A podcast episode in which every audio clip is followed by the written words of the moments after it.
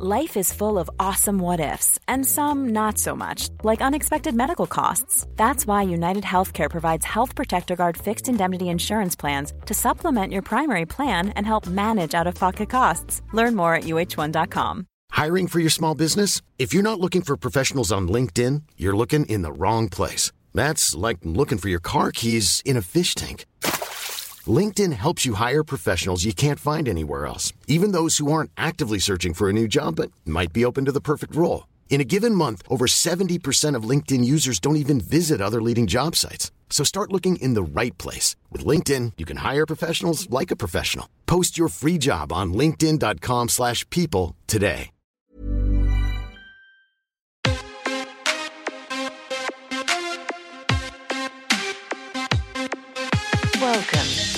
To the MMA Fan Podcast.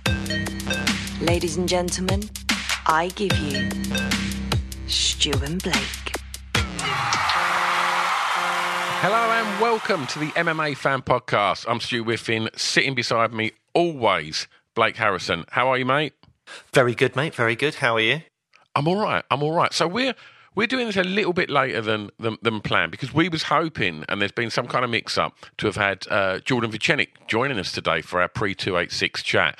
Um, we're sure that um, we'll catch up with Jordan at some point. There's there's every chance that he may well just pop up on this Zoom call uh, in the middle of the episode, but we've chose to just steam into the episode um, and discuss all things 286. So fingers crossed Jordan turns up in the middle of that. Other than that, we'll try and um, reschedule a chat and uh, and get Jordan on because um, it's been made quite clear by just looking at our statistics, isn't it, Blake, that Jordan is a very, very popular fighter. He's one of the most listened to episodes that we've ever had on the MMA Fan Podcast.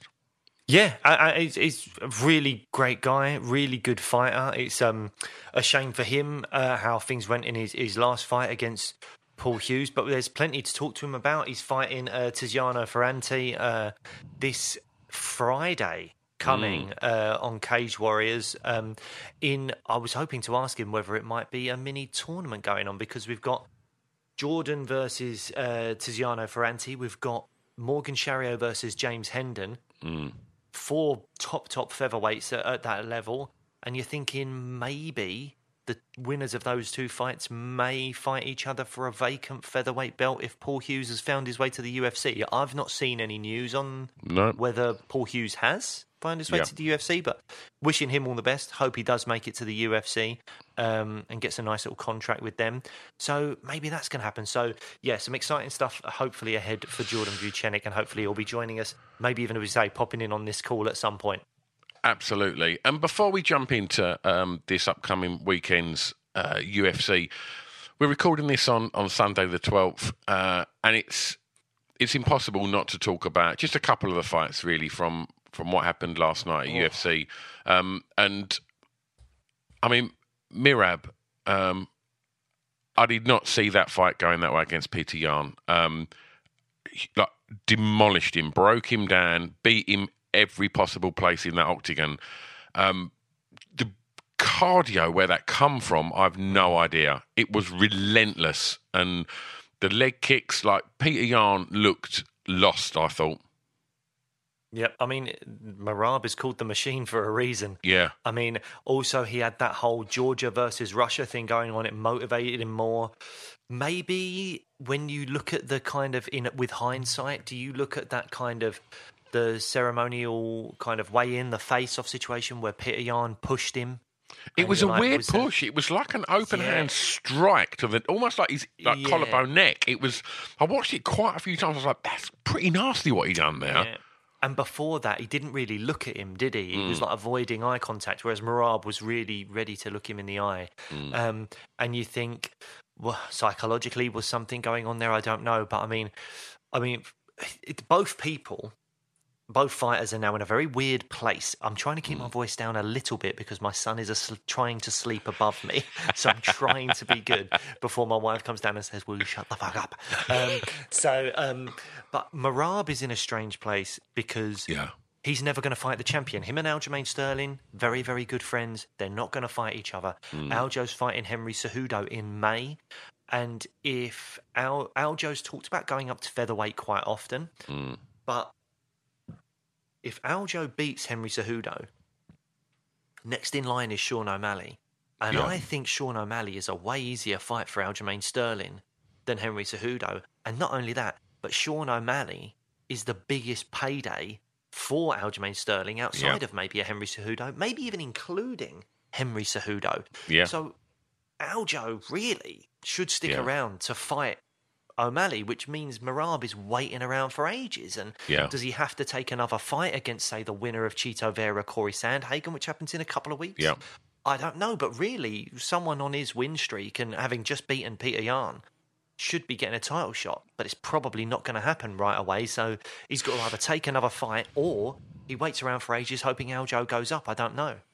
it's, it's such a weird thing, isn't it? When I sort of watched the, the fight start last night, and he established himself very early on, and I was just thinking, even if he wins this, like, it's so weird that the champ's in his corner, and hmm. it's like you win this and you're the number one, but the champ, you're never going to fight. It's it's just odd, and then you say there's so many other kind of things in and around that, and there's so many ifs, whys, and whens that might never happen. So, like, like you say, like, what does he do? Does he just sort of hang around? Like, I don't think he's somebody that's going to be able to fight a different weight. You know, he, he seems very comfortable and natural um, where he is. He's not very big. I mean, he weighed in at 134.5 for a Yeah. non championship fight, so he's not very big, Yeah. is he?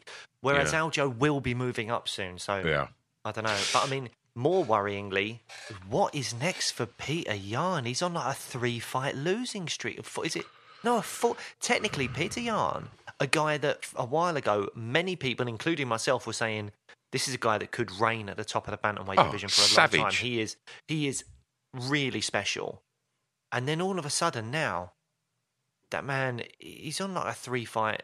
Oh, hang on, no, because he beat Sandhagen, didn't he? So maybe Mm. he's not. But he's won something like one of his last five fights. Mm. Petr Yan, I'll have to. I'm gonna have to look this up now because uh, I'm very interested in what his record is. For him to be just winning, like he he lost to Aljo for the DQ, which it was a fight he was absolutely dominating. He was Yeah. he was beating Yeah, Aljamain yeah, Sterling from pillar to post. Yeah. If he doesn't throw that illegal knee, Aljamain is never the champion, and. Petr Yan could be on, you know, uh, his I don't know second, third title defense. Sure. Who knows? Um, and then he faces Aljo again, loses a split decision that I think he did lose, but he, it was a split decision. Then I think he went and he beat um, Corey Sandhagen for. Oh no, or did he beat Corey Sandhagen for the interim belt before rematching Aljamain Sterling? yes, Yes. So he beats Sandhagen after that in a really close but brilliant fight, but he definitely won. Then he fights Aljo again, loses a close split decision, which, you know, he lost. Then he fights Sean O'Malley, loses a contentious split decision that a lot of people thought that Yan won. Mm. And now he's fought Merab, where Merab 50 45'd him. I mean, where does Yan go from here? This is a position that none of us thought Petr Yan would be in. And he's now he's he's on a three fight losing streak. And this last fight was that had never been done to him. I mean, split decisions, contentious split decisions, you know, that that's sort of one of those things that happens at the top level. But to be 50 45 pieced That up, is- outworked, Oh. outclassed, like in every possible place. It was, yeah, it was crazy. Um, and I, I one of them fights when it sort of gets to round three, and you know, you always have the thing that Petr Yan's a bit of a slow starter. You know, he's going, and he, he, he just the, the deeper the water's got, he just seemed to look more and more lost, more and more sluggish. He couldn't get his boxing going.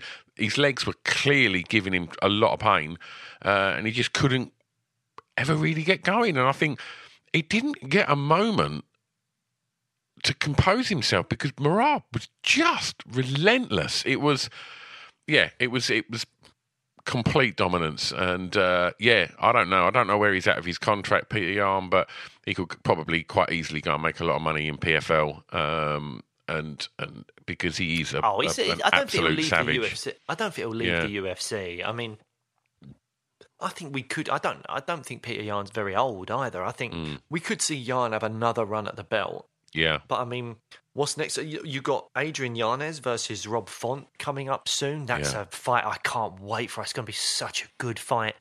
The winner of that, Yan could could fight them. Yeah. Um, but he's he's going to have to put together like a three four fight win streak now to Yeah. get back to a title shot, which I think is doable. I think Yeah. he can do it, but Yeah. bantamweight is a very, very deep division, and it's mentally, where is he at right now? And as we touched upon before we, we pressed record today, we both thought Petr Yan was going to win that. Like, I, I, I thought he was going to knock him out. I thought he's boxing so good, he's he's, he's going to knock him out, and couldn't have been more wrong. Um, great night for uh, for former guest of the show, um, the delightful human being that is Davey Grant. Um, yes. Tough couple of rounds, uh, first two rounds for Davey, and Yep. I mean, for those that didn't see it, talk us through that. The, the, the climax of that fight, Mr. Harrison. Well, it was an interesting one because I felt like Assunção probably won the first two rounds, um, and then Davey Grant's then in a situation where he's sort of with I don't know, like two minutes to go or a minute and a half to go. Assunção gets yet another takedown against the fence, and Davey Grant grabs the fence to try and prevent going down further or getting taken down. And the referee Keith Peterson, he stops the fight, takes Davey into the centre of a ring and takes a point away from him immediately, which Davey Grant looks furious about. And it did feel harsh. It did feel harsh. It was a bad fence grab. He would have been taken down without that fence grab. I'm usually in the camp where you go, you've grabbed the fence. I'm going to start you down where I think you would have been.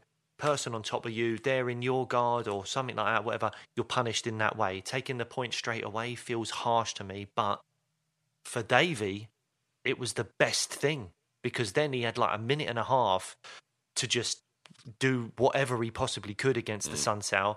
I think he maybe landed a spinning back fist at Mm. It one was. point. It was. it- He, he, he comes straight in when they restarted it with a spinning back fist. I mean, and just rocked him bad. But Assunção again tried to go back to the wrestling to save himself. And somehow, in the middle of a scramble, Davey Grant pulls out an inverted triangle with just just seconds, like 15 or so seconds left on the clock in a fight he was losing against a legend like Raphael Assunção.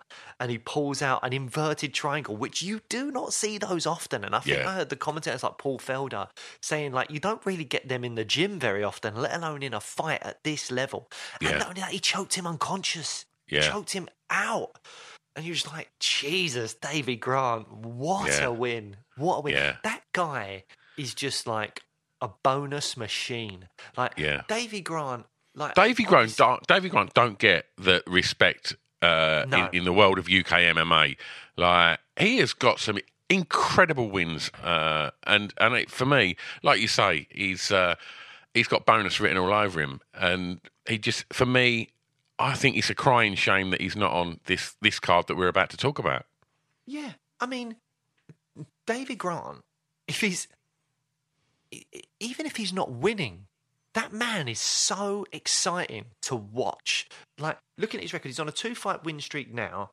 Uh, Before that, he lost to Adrian Yanez, who we've already mentioned on the show. Absolutely phenomenal, uh, Adrian Yanez. I'm a big fan of his. And David Grant lost that by split decision, and it was a very exciting fight.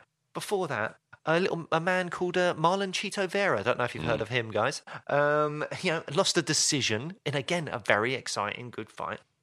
And then before that, he's knocking out uh, Jonathan Martinez.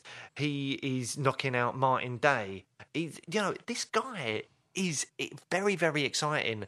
He gives everything, every single fight, and he's hugely fan friendly. But as you say, doesn't always get the respect that he deserves. So, yeah. Well done. Should we talk about this Saturday? I mean, he did say in his post fight, didn't he? He said, "I'm good to Yeah. go. Put me on next week." put me on, put put me in, coach. Put me in. Um, yeah, man, I am so excited for this. I'm just constantly checking my phone just to see if a certain former Cage Warriors champion is uh, seeing my message to see if he's going to pop into the chat. But um, let's go. Let's let's start this one.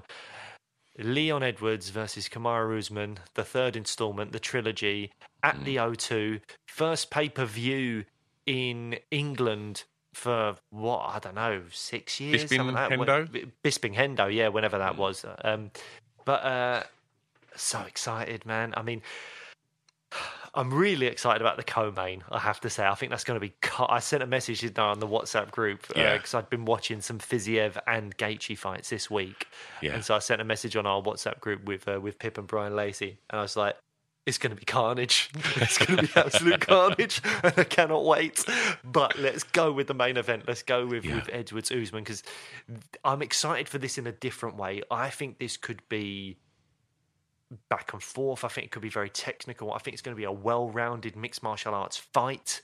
Um, yeah, really, really excited about this one. How do you feel in anticipation towards it headlining the first pay per view we've had in the UK for such a long time? it's going to be incredible. Um, hopefully, you know, it's looking like we're going to be there. Um, I, I can't believe, I, you know, if we get there, you know, I know you, you're a big fan of Fiziev.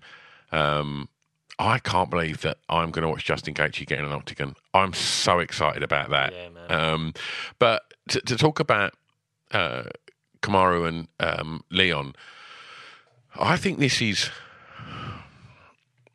I, I don't really know how this is going to go um, because there's so many things that you know we we spoke a little bit. and I know you might you might even want to talk about it about um, the the last fight and, and, and Leon Edwards and altitude and things like that. Um, Yep. and because you know it- it's it's taking nothing away from Leon that you know for four of them rounds he was he was losing the fight. Um, It was. uh, uh, and, Yeah, and I no, think I, I was going to say, yeah, that the, the altitude I think is the biggest biggest Yeah. question mark over it. Is how much did the altitude play a factor in that second fight? We're all aware of the knockout. We've all seen that incredible video with the Rocky theme tune behind Yeah. it, and Leon's trainer shouting. Don't let him bully your son. Yeah. Walk through the fire. All this stuff like it's so good. It gives me goose pimples. That video. I love it so much. Um, and we all know that story. uh, This this head kick out of nowhere. But before that, as you say, other than round one, which Leon won, yeah, it was one way traffic. Yeah, yeah, yeah. was all over him. Leon couldn't get started, and Leon's mentioned the altitude and he couldn't get started and all that stuff. And I rewatched the second fight, and you see in that second fight, in round one, even though Usman lost it, and particularly in round two, Usman lands some ferocious body shots. Like he pushes Edwards up against that cage. Edwards has got a high guard, and Usman is ripping him to the body. And I don't remember that. It's not not because obviously everyone thinks about oh altitude and the kick. And you know the the the, the post fight press conference, number one pound for pound headshot dead. I mean that's Yeah. the iconic stuff now. You don't remember the body shots that Usman was landing, and I was like, hmm. how much is the altitude playing a factor in comparison to the body shots that Usman was landing? And I sent a message to uh, to the Einstein of of MMA, uh, uh, a friend of mine by the name of Dan Hardy. look Uh, at you, just drop that name. Fucking hell. but I, I wanted to know, you know, if you get, if you need a question answered, go to the best. He's the Go guy, right? Of course he is. Guy. Because uh, in the commentary as well, you hear DC talking about the fact that um, Leon Edwards has been sleeping in an elevation tent. Hmm. He's been uh, Salt Lake City for two weeks prior to the event, so he's acclimatized. He's done everything You know, right. uh, Kamaru, not Leon. No, Leon has been in Salt Lake for two weeks Right. and been sleeping in an elevation tent. So the elevation shouldn't have as much of uh, an effect on him. This is what DC was saying in the commentary. So I messaged Dan about it, and he was like, you know, it could be a bit of both because the, the body shots were there. But he said the way his performance went flat makes him think that it was very much the altitude. He Yeah. says he thinks the elevation tents help a little bit, but you know, nothing comparison to the fact that Usman and I didn't think Usman trains at elevation. He trains in Colorado. And here's the thing I didn't know, which Dan uh, pointed out to me, is Colorado is uh, apparently six thousand eight hundred feet above sea level, and Salt Lake City is 4,300 feet above sea level. So Usman has actually gone down in elevation to fight Leon, and Leon has gone way up in elevation to fight Usman. That is going to play a massive factor, surely. Yeah. And that is what um, Dan Dan Hardy, Dan the Outlaw Hardy, was saying. So Former, former Uh, guest of the show, Dan Hardy. former guest of the show. That is one of our great interviews. I, I love Yeah. it. I mean, tooting my own Really horn is. there, or our own horns there. But um, it's you know, I, I think that's a cracking interview. The, the Dan It Hardy one. So go and go and listen to that.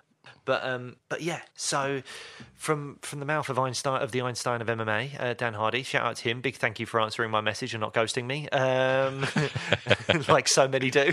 Um, So, so of all of this now, that you know, a little bit of clarity on that. How are you seeing this fight going? well, um, Who's winning? it's, it's it's- mate, it's still close. I can see this being a Of decision. course, it's close. and I can see it being a split decision. Like I think it's super close. Factors that I can't get. I've had a gut feeling about Leon, but my gut feelings don't mean shit. If I'm perfectly honest, um, I had a gut feeling Petr Yan was going to knock out Merab Dvalishvili. That didn't happen. um, so don't worry about my gut. Um, um, but uh, I, I have had a gut feeling about Leon for a while that he could do this.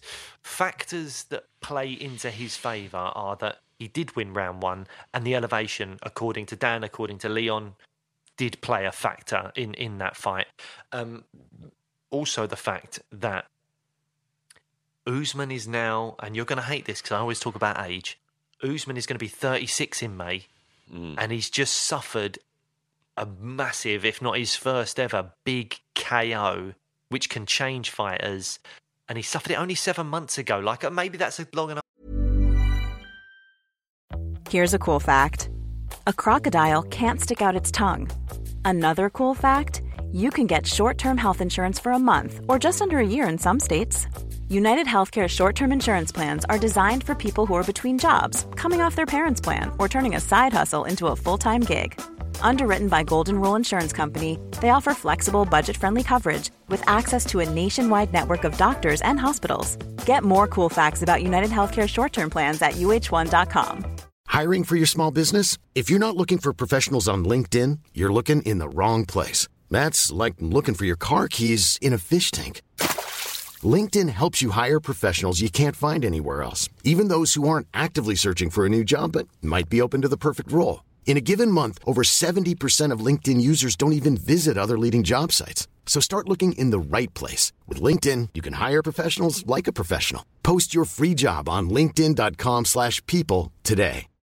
Since 2013, Bombas has donated over 100 million socks, underwear, and t-shirts to those facing homelessness. If we counted those on air, this ad would last over 1,157 days. But if we counted the time it takes to make a donation possible, it would take just a few clicks. Because every time you make a purchase, Bombas donates an item to someone who needs it. Go to bombas.com slash ACAST and use code ACAST for 20% off your first purchase. That's bombas.com slash ACAST, code ACAST. Time to truly recover from that. But I think when fighters get receive that kind of a blow, maybe you take a year off or something like that. So he's coming back. Not that he had much of a choice, you know, he's got to come back and get an immediate rematch. So only seven months ago, he suffered a vicious KO against a guy that's only 31 in his prime. Um, and he's going to be 36 soon. Yeah, I don't know. I, I, I'm leaning towards Leon. Those are the factors that, that I'm thinking about. But ultimately, the other factor that you would consider if you're an Usman fan is Usman was on his way to a very comfortable win in that fight before the head kick from nowhere. So, yeah. What about you? How are you seeing it going down? I, I, I- think uh, we've seen very little from Usman in the lead up to this. Uh, I think he's literally head down, and I think he's going to be coming out, and he. want- I think he's going to want to try and make a statement. Of course, you know he's he's that that loss is going to haunt him forever, and if he can do something spectacular to redeem that, then uh, I, I I think that's what he's going to do. I think Leon's going to come out into his own back garden with a roar that he's never heard before, uh, and I think it's going to be completely inspiring and uplifting, and will drive him. You know, if if he's if the gas tank starts to empty a little, I think the roar of the O2 will be so important. I think Leon Edwards wins a decision. Yeah. So we're going the same. Pick the same same outcome here.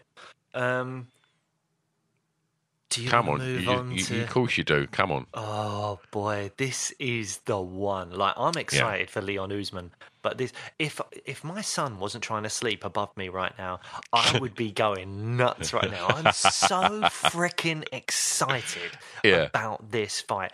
I've watched pretty much all of the Fiziev um, uh, UFC fights, Yeah. and I've watched a few Gaethje fights in the lead up to this. Oh my god, it's gonna be crazy. They're just gonna go. And it's gonna be high level as well, but they are gonna go for each other, and I can't wait. Factors to consider for me. Um, um, Rafael Fiziev has not fought anyone of Justin's level yet. The highest he's fought is Rafael dos Anjos, who's still a really good level, but I don't think he's Justin level. Um, so as I say that, I'm starting to actually question whether that's true. But I do like RDA. no, I, I, I, think I RDA uh, around the time of that fight was was w- w- was looking great. Um, Yeah. But yeah, I mean, I don't know. Like maybe, maybe he is then. But uh, I know he's obviously a former champion. That was a while ago. But I, I love Justin. I'm a big Hmm. Justin fan. I know you're a big Justin fan. If you like MMA, you're a big Justin fan. There's no way you can't Yeah. be. But um, Fiziev, you know, Ju- Justin hits hard, but Fiziev has got good defense. Fiziev does get clipped. I was about to say he got good defense, defense, striking defense, but he, he does get clipped a lot. He got clipped Yeah. a lot in the Brad Riddell fight. Um, I need to bring up his, his kind of resume to see. Bobby Green. Bobby Green, he got clipped a lot, and in that third round, he was gassing a bit as well. Mm. So if Gaethje kind of comes through into the kind of latter part of that second round and into the third round, there's a possibility that if Gaethje, even if he's taken a bunch of punishment, could land Yeah. one on uh, Fiziev because because Fiziev, I think, does have a couple of question marks maybe over his gas tank. Even though, having said that, Fiziev's RDA win was fifth round with you know Yep. a, a knockout, so that was uh, that was pretty impressive, and that was in the fifth round. Um, I think what's interesting is that Fiziev is a former international Muay Thai champion, and Justin Gaethje's number one weapon in a lot of his big fights is the leg kicks. Yeah. So if you've got that background, maybe you would know more than me, like 'cause you've done more Muay, Muay Thai than I have. But when you've got that background, when you're that level of like you know former Muay Thai international champion, hmm. even though Gaethje's leg kicks are phenomenal, he throws them at weird times, weird angles when you don't think they can be thrown, and they're incredibly powerful. Is someone with Fiziev's background just going to be able to check those way easier than most fighters that Gaethje has fought could have done? I, I, I see what you're saying, and and there's probably MMA. Uh, as we put in the show notes, this we are not qualified to kind of uh, make these kind of statements, and they they they be certified. But what I'll say is, the the stance of a mixed martial artist is very different to the stance of a Muay Thai fighter. Um, and what you don't ever see is uh, Fiziev standing there, you know, bouncing the front knee in in a Thai stance, in a position where he can check kicks really easily. You know, there's there's far more things that are going to you know dictate how you stand, how you move. Um, so, yeah, I know what you're saying. If it was a Muay Thai fight, then obviously yes, but I, I don't think. Obviously, he's going to be very aware of the fact that um, Justin Gaethje, you know, kicks like a donkey, and and you know it it it uh, it, it will hurt. And I don't know. I don't. I don't necessarily think that the the, the, the MMA stance lends itself to checking kicks as easily as a Muay Thai stance. I think that's This- what I'm trying to say essentially. But the MMA stance obviously comes from the threat of the takedown a lot of the time yeah, as well. exactly. Is Gaethje going to use any offensive wrestling? I mean, he can. He's a good wrestler. He's got the certain credentials, like college, all that kind of stuff. Hmm. But he never uses it. He uses it as a defensive weapon to then just re-engage in the striking. So can Fiziev kind of, I don't know, adopt more of a Muay Thai mentality at least because he thinks Gaethje's not going to try and take me down. He doesn't take anyone down. He just Yeah. swings punches and Yeah. Hammers home leg kicks. Um, I don't know. swings but I think punch, that's- swings punches with hard hitters like Michael Chandler. You know, Yes. swings Yeah. punches with Tony Ferguson, Donald Cerrone, Edson Barbosa. You know, you want to talk about a, a, a really incredible kickboxer. Look at Edson Barbosa. Yes, you know, and he he knocked him out in round one. Oh my god, that was phenomenal. But I mean, when when I look at Gaethje when he's fought the top tier guys, a lot of the time he has fallen short. He's fallen short against Oliveira, Poirier, Eddie Alvarez. Alvarez. And in the Alvarez and Poirier fights in particular, the leg kicks is what kept him in the game because they hmm. were boxing him up at points. And he hmm. was landing strikes, but it was the leg kicks where he was really damaging Poirier and really damaging Alvarez. And obviously, Alvarez then ended up with a massive welt on his cheek as well. But um, it, it was the leg kicks that were his key weapon. And I, that's why I'm wondering about Fiziev having the Muay Thai background that he has got. Can he, if he can nullify that key weapon Yeah.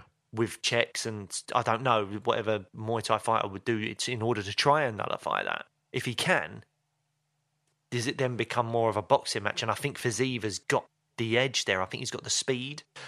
He can crack, and I think it's going to be. I just think it's going to be a great fight.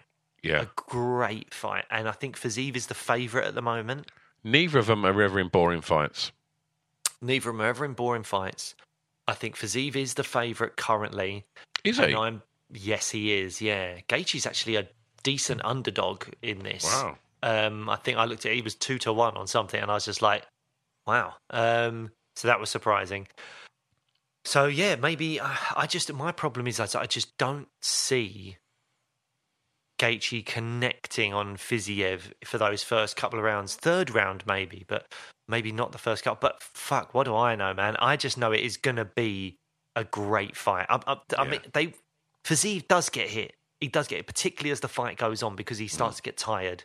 So this is going to be a corker. I think it's going to be fight of the night, and I think it's going to be a really, really fun fight. Um, yeah, if I had to gun to my head, I'd say Fiziev Oh, wins this. we disagree on this one. Or I think he might even be able to get a finish. There's only so long that Gaethje can keep taking all the punishment he's taken over the years. Um, and yeah, I think I think we could see Fiziev do it and maybe even get a finish. But but hey, if Gaethje won, I wouldn't be like shocked or anything because it just shows that Fiziev, as well as he's done, there's levels and and Gaethje, you know, just that level above. I So reckon Gaethje, Gaethje. and he's going to KO him as well. He's going to KO him. Do you do you have a round? Second. Oh, he's I love a bit of specificity. Um, Uh, great stuff. Well, moving on, um, there's some fights that, you know, I don't think we want to talk about the whole card in depth because we'll be here all night. But um, Brian Barberena versus Gunnar Nelson um, at, at 170. I think, it, from what I can read here, it's on the main card. Um, I I think there's other fighters that could have been put on that main card that are on the prelims that I think the crowd would have really, really gone for. I know the UK fans have got a, you know, a, a- weird affiliation with Gunnar through the the Connor connection and stuff back in the day. It feels like everybody in the UK, you know, got behind Gunnar Nelson whenever he was fighting, and you know, Well, he's been he's been on Gunnar various. Nelson. They got behind Gunnar Nelson when he was fighting Leon Edwards. Mm. That was I was in the crowd at that point. That was I think the Darren Till Masvidal fight, and I was shocked because I was Mm. thinking Leon Edwards is a UK fighter, and people Mm. were cheering Gunnar over Leon. I think it also had something to do with the fact that there was a strong Scouse contingent in Yeah. the audience, and Leon and Darren had been going back and forth with each other a Yeah, bit. yeah, but, yeah. But yeah, that was that was a weird one. But yeah, they do. The, the UK fans love Gunnar. Yeah, and uh, and and don't get me wrong, in, incredible fighter, and I was very very excited to watch Gunnar fight.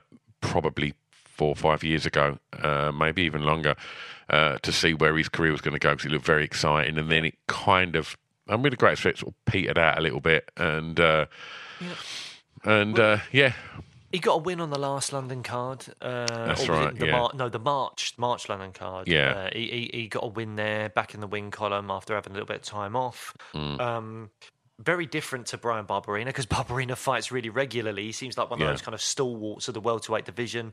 Mm. He's had like three or four fights in the time that Gunnar's had one.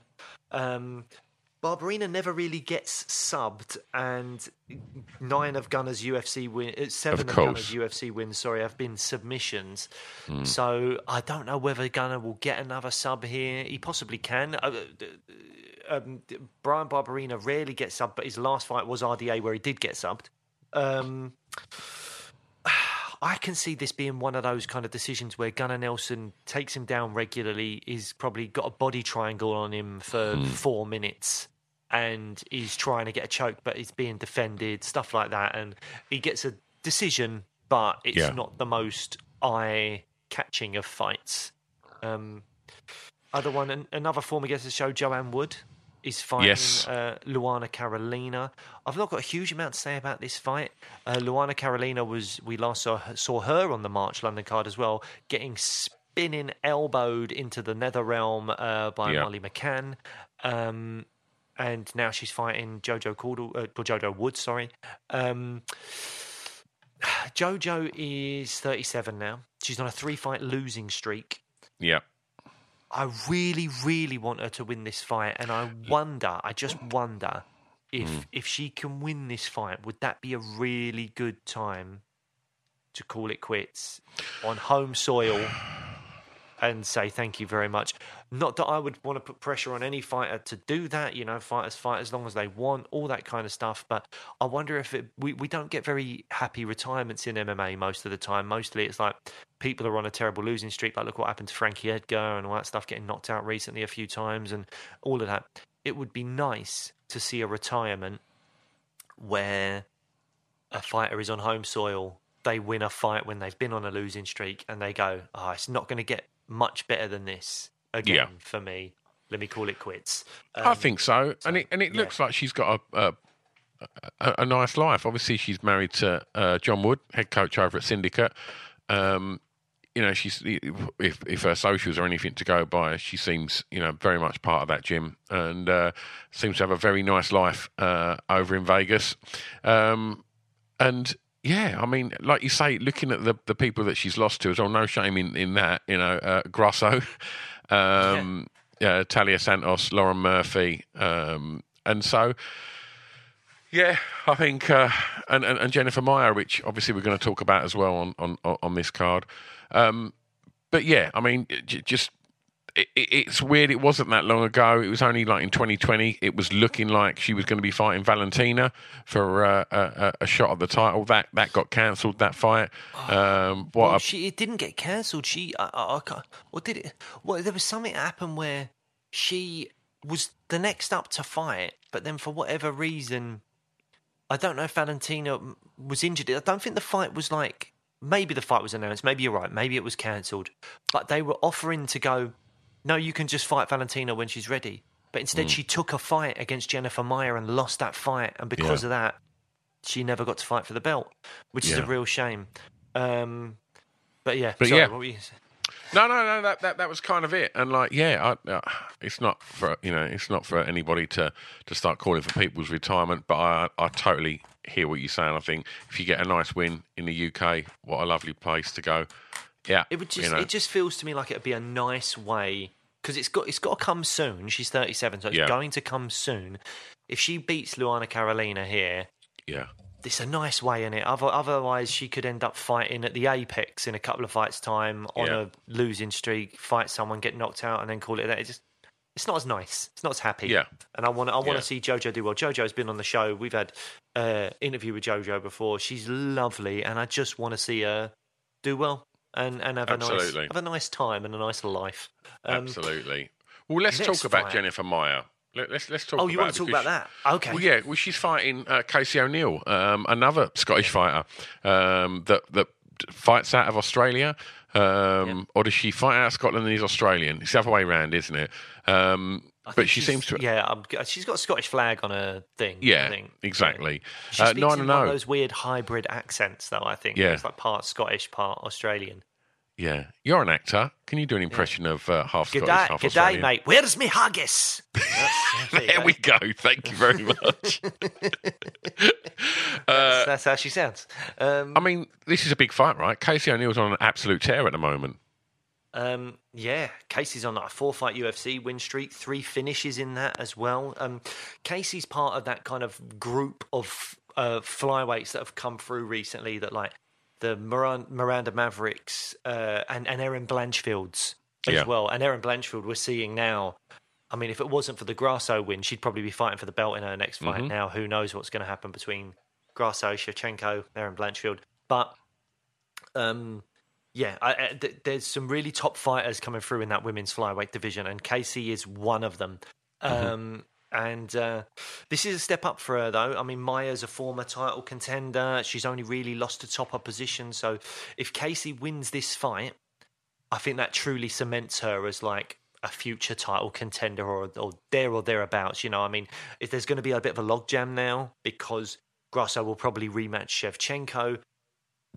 Blanchfield is the next in line unless she wants to take another fight, and then you've probably got a few contenders outside of that as well. Um, Manon Fiorot is another one. So Casey O'Neill, yeah, if she wins this fight, she's probably one, maybe two away from a title shot, um, and will thoroughly deserve it. Um, the fight that I'm actually really interested in is Marvin Vettori versus uh, Roman Dolidze. Uh, Vettori fifth, Dolidze tenth. That middleweight division. Who knows what's going to go on that? Adesanya's taking on uh, Pereira at UFC 287 next month, I believe. Yeah. Um, so It's a it's a step up for Dolidze, I think. You know, Oh, apart from big step up. Hermansson, like the rest of uh, the you know his wins have come against a lot lesser of opponents than what Marvin's um, fought. I think it's a big step up.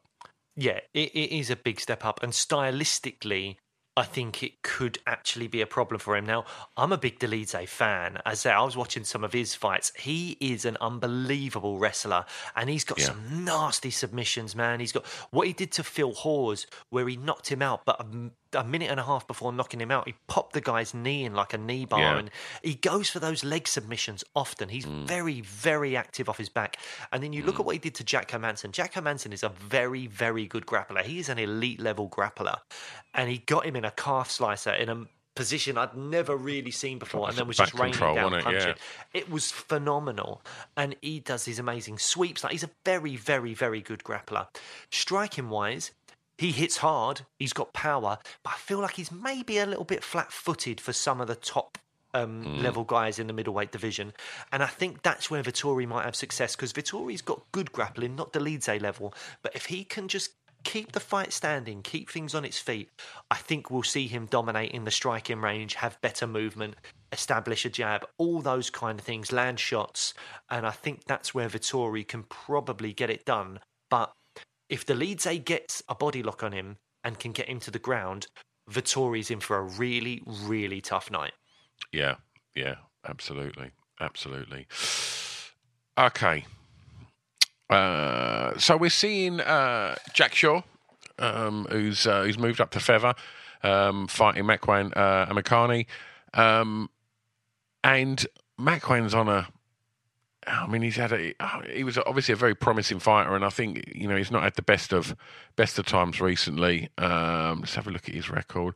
Lost to Jonathan, but oh, he got a win over Mike Grundy, didn't he, at, at uh, one of the London cards uh, recently? I Lost to like uh, one Lerone. and four in his last. He is one and four, yeah. like And that's yeah. taking nothing away from that. That's Lerone Murphy's in that one of them, as he's Edson Barboza. So uh, Yeah. you know he's he's losing to uh, fantastic uh, opposition, and I think this is a great fight because you know we, we, we've seen Jack go on an absolute tear at bantamweight, um, and and obviously take his first loss. Um, you know, in his last outing, and I think to move up, this is a, a really good fight. I think it, it is an experienced fighter. Um, he's Makwan, and I think we could see something really, really good. I think Jack's going to want to come out in front of the, the UK crowd and really make a statement and uh, and, and and you know remind everybody why you know he's he's a fighter that we all need to watch because he's his record's phenomenal and. Uh, and yeah, I think he's going to want to put that defeat to bed.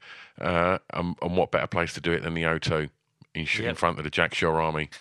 Yeah, I think um, I think right. I, th- I think his MMA wrestling is going to be enough to keep Amirkhani away from him because I think Amirkhani is going to want to try and grapple a lot with Jack. I don't think he's going to have the hands to deal with Jack. I think Jack's boxing is going to be better, um, and I think Jack all round really should should be better than than Amirkhani. Uh, again, I think he would probably favour keeping it on the feet.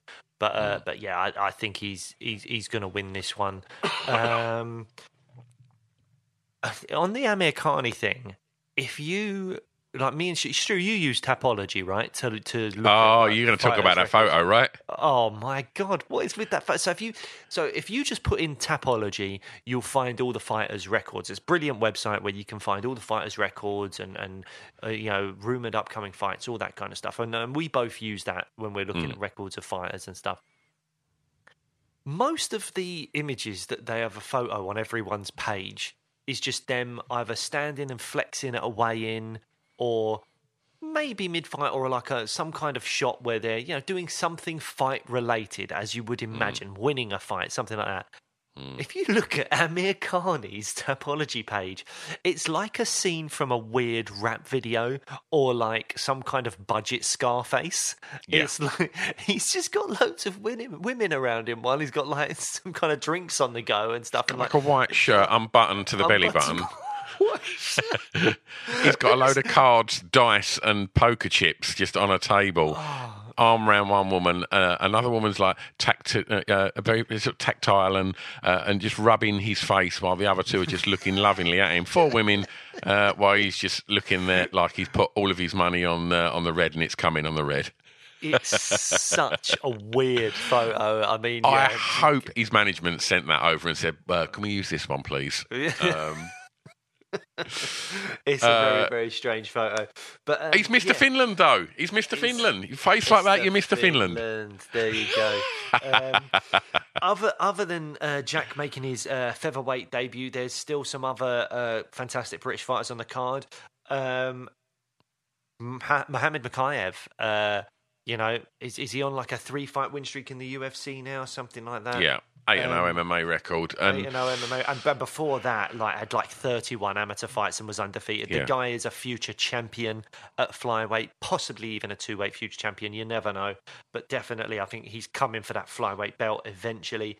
He's fighting uh, uh, Jafel Filho, um, who is on a five-fight win streak outside of the UFC and is making his UFC debut here. I don't. I- if you're a flyweight, I mean, maybe you think, oh, I'm a flyweight on a tear. I'm getting my UFC debut and I'm taking on a guy with loads of hype behind him. If I beat Mokaev, I'll go straight into a ranking. This is phenomenal. But really, I think, God, that's a lot. UFC debuts can be nerve wracking. We've seen people lose UFC debuts when they're really, really good fighters um, because, you know, under those bright lights, it all gets a bit much for them. To do that and then take on Mohamed Mokaev at the same time just seems Yeah. cruel. I'm like, what's this guy done? Jafel, what have you done, mate? what, what have you, who have you upset? yeah, or who have you impressed? Like it, it could work the other way, you know. His, his record's pretty solid, and um, and maybe they're like, look, you know, this this guy could bring some fireworks. Um, you're making your debut. This this, you know, you could also just think, right, let's go and show the world what I can do. Who knows? I mean, don't get me wrong. Um, th- th- there's there's a reason that everybody's saying is going to be the the champ um, because he has looked not always exciting, but he's always looked uh, unbeatable, and uh, and I, I imagine we're going to see quite a, a dominant performance. But I don't know enough about Jafel Filho to, to to really sort of comment on that. No, I Um, don't either. Um, other, the other debut on the card, though, Christian Leroy Duncan. Yes, He's uh, uh, given up his uh, his Cage Warriors belt and then is now uh, in the UFC and he's fighting Todorovic, who you know is kind of he's been in the UFC for a very very long time. Um, I think he's six fights in his UFC career. Todorovic, he's three and three, so you know very hit and miss. yeah, But that's that's again that feels like a lot to take. He's taking on someone that's you know established in the Yeah. UFC, not you know not by any means um, on the way out of the UFC, Yeah. but you know is established and it's a big thing. Christian Leroy Duncan seven and zero, uh, but had again another guy that had loads of amateur fights. So you're kind of hoping that the experience at amateur level has followed him into the professional uh, level, and he's going to do really really well in this fight against Todorovic. Um, anything you want to say about that one? No, no, not really. Um, only that you know we're seeing uh, so many people moving up from, from Cage Warriors now, um, and we're seeing how important that is for the UK scene uh, or the European scene in, in, in general to to see these fighters get the the strap over at Cage Warriors, and, and it almost seems to just open the door then to, to, to moving up into the UFC. And that's obviously where so many of these fighters, the UK fighters on here, um, have come from. Obviously, we've just been talking about Jack Shaw. Um, one of the fighters that I'm really interested to to, to see um, fight is Lerone Murphy, and obviously we uh, had Nathaniel Wood on the on the podcast a couple of weeks ago, which is a great listen. Uh, he's, he's he's such a uh, such a lovely fellow. He's Nath. Um, and obviously, he was meant to be fighting Lerone Murphy. What a fight that would have been! Um, I think Blake and I have said it before on here that we're quite happy that that fight's not happening because they're two absolute uh, savages that are both on, on, on nice sort of um, win streaks. Uh, but Lerone feels like Lerone's not fought for a long time. Um, yeah, when was his last fight? It, it, must have been a long time. It was. It, it wasn't. It was Makwan. Uh, was it? it was, no, that was, was ages ago. That was back in. I swear that was back in the September card. Yeah, when Blachowicz. it was supposed to be was, in London and it ended up in Vegas or something. It was. Yep, it was November, uh, October twenty one. Um, so that was his last fight. Um, he was meant to ago. have. Jesus. Yeah, he was lined up to fight. Uh, yeah, it was, it was, obviously Nathaniel, and now they've um, they've given him uh, Gabriel Santos, um, who I don't know too much about. I don't know what, what you know, Blake. All I, I think, can say, I think he's, he's on, on his UFC debut, isn't he? It's his UFC yeah. debut as well. Lots of Currently UFC unbeaten. debuts on this card. Yeah, yeah, yeah. Yeah, he's got uh, a, a, a, lot of wins. His most recent wins have been coming from um, strikes as well. So um, great to see uh, Lerone remain on the card after the uh, yes. Nathaniel Wood gets pulled from it um, because uh, former guest of the show, Lerone Murphy, I should say. Um, uh, t- top lad and, and, and, excited to see what, what he can do. UK featherweights, mate, it's exciting. It really is. Um, it really is, isn't it? And obviously, you know, lest we not uh, forget to mention, Arnold Allen will be taking on Max Holloway in April, I believe it is. So, yeah, uh, yeah hopefully he'll be one away from a. Well, he's now one away from a title shot. Hopefully, if he beats Max Holloway. Absolutely. Former Cage Warriors champ Jai Herbert and former guest of the show. Jai Herbert will be um, fighting uh, Ludovit Klein, um, uh, 155. Hopefully. Oh, is that a 155? Oh, yeah, of course it is 155. Yeah, yeah. And, uh, um, and be great to see Jai on the card. Obviously, training partner with, with Leon. Um, mm-hmm. So it'd be great to see the Brum Massive. Um, yeah, Jai's never put together two UFC wins. You know, he was uh, two losses uh, and was staring down a barrel of that third loss. Uh, and then he got that win against Khama Worthy. I think it was just after that fight that we spoke to him on the show. Yep. And then oh. that horrible loss against oh. uh, Topuria in March of last year, which he did really well in that first round, I remember. Yeah. And then Topuria. Right I, I think Topuria is a very, very good fighter. I think definitely a future title contender. Um, hand sanitizer boy to scousers out there. Um, yep. And uh, but um, but yeah, like the Jai took that, and that that was a bad knockout. But then he came yeah. back, beat Carl Nelson, and let's really hope that he can uh, put together his first little win streak in the UFC. We love Jai Herbert Absolutely. on the show, lovely, lovely guy. Um, and then the the last fight that I don't think we've we've spoken about is Jake Hadley, Malcolm Gordon. I, have not yes. got too much to say about that. I want to see Jake Hadley uh, do well. He'll be he'll put together a win streak. He'd be he's one and one at the moment. So if he wins this fight, he'll be uh, two and one. He's, he's uh, another one in the win column, starting to get that streak going down at flyweight, and he's taking on Malcolm Gordon, who was the last person that Mohammed Mokaev beat uh, with a third ah. round armbar, I think. So um, that's yeah. right. Again, so another former Cage Warriors champ. Yes. Um, yeah. And uh, and yeah, um, yeah. Okay, well, look, we've uh, I think we've come to the, the end of the card. Um, is there anything else on there that we wanted to talk about? I don't think there is, is there? I don't uh, think there is. No, there's a couple of um, other UK fighters on there, Sam Patterson um, and Chris Duncan. And I've got to be honest, I'm not overly switched on about too much of. Uh, I think they're both come from the contender se- season, I believe. Um, but uh, but yeah, again, UK fighters making their uh, UFC big debut this weekend, so it's going to be super exciting.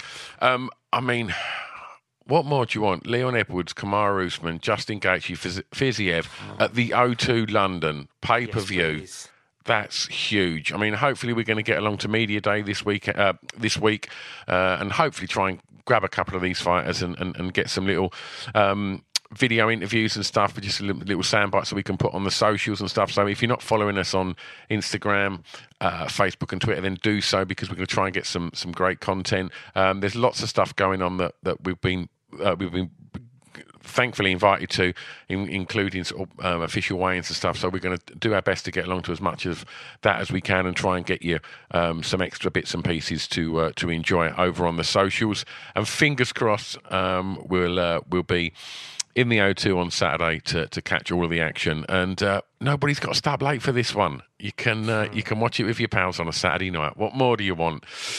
Are we done, Mr. Harrison? I think we are done. Yep. Thanks very much for listening, guys, and we will see you next time. Absolutely. In the meantime, go check out the back catalogue because you've heard us say former guest of the show about 300 times on this episode. So, uh, so go and have a rummage in that archive because you will uh, get a chance to uh, listen to us chat to all of the cream of the UK fighters, amongst many other absolute legends of the uh, the UFC and other organisations. We're back next time. See ya. Bye.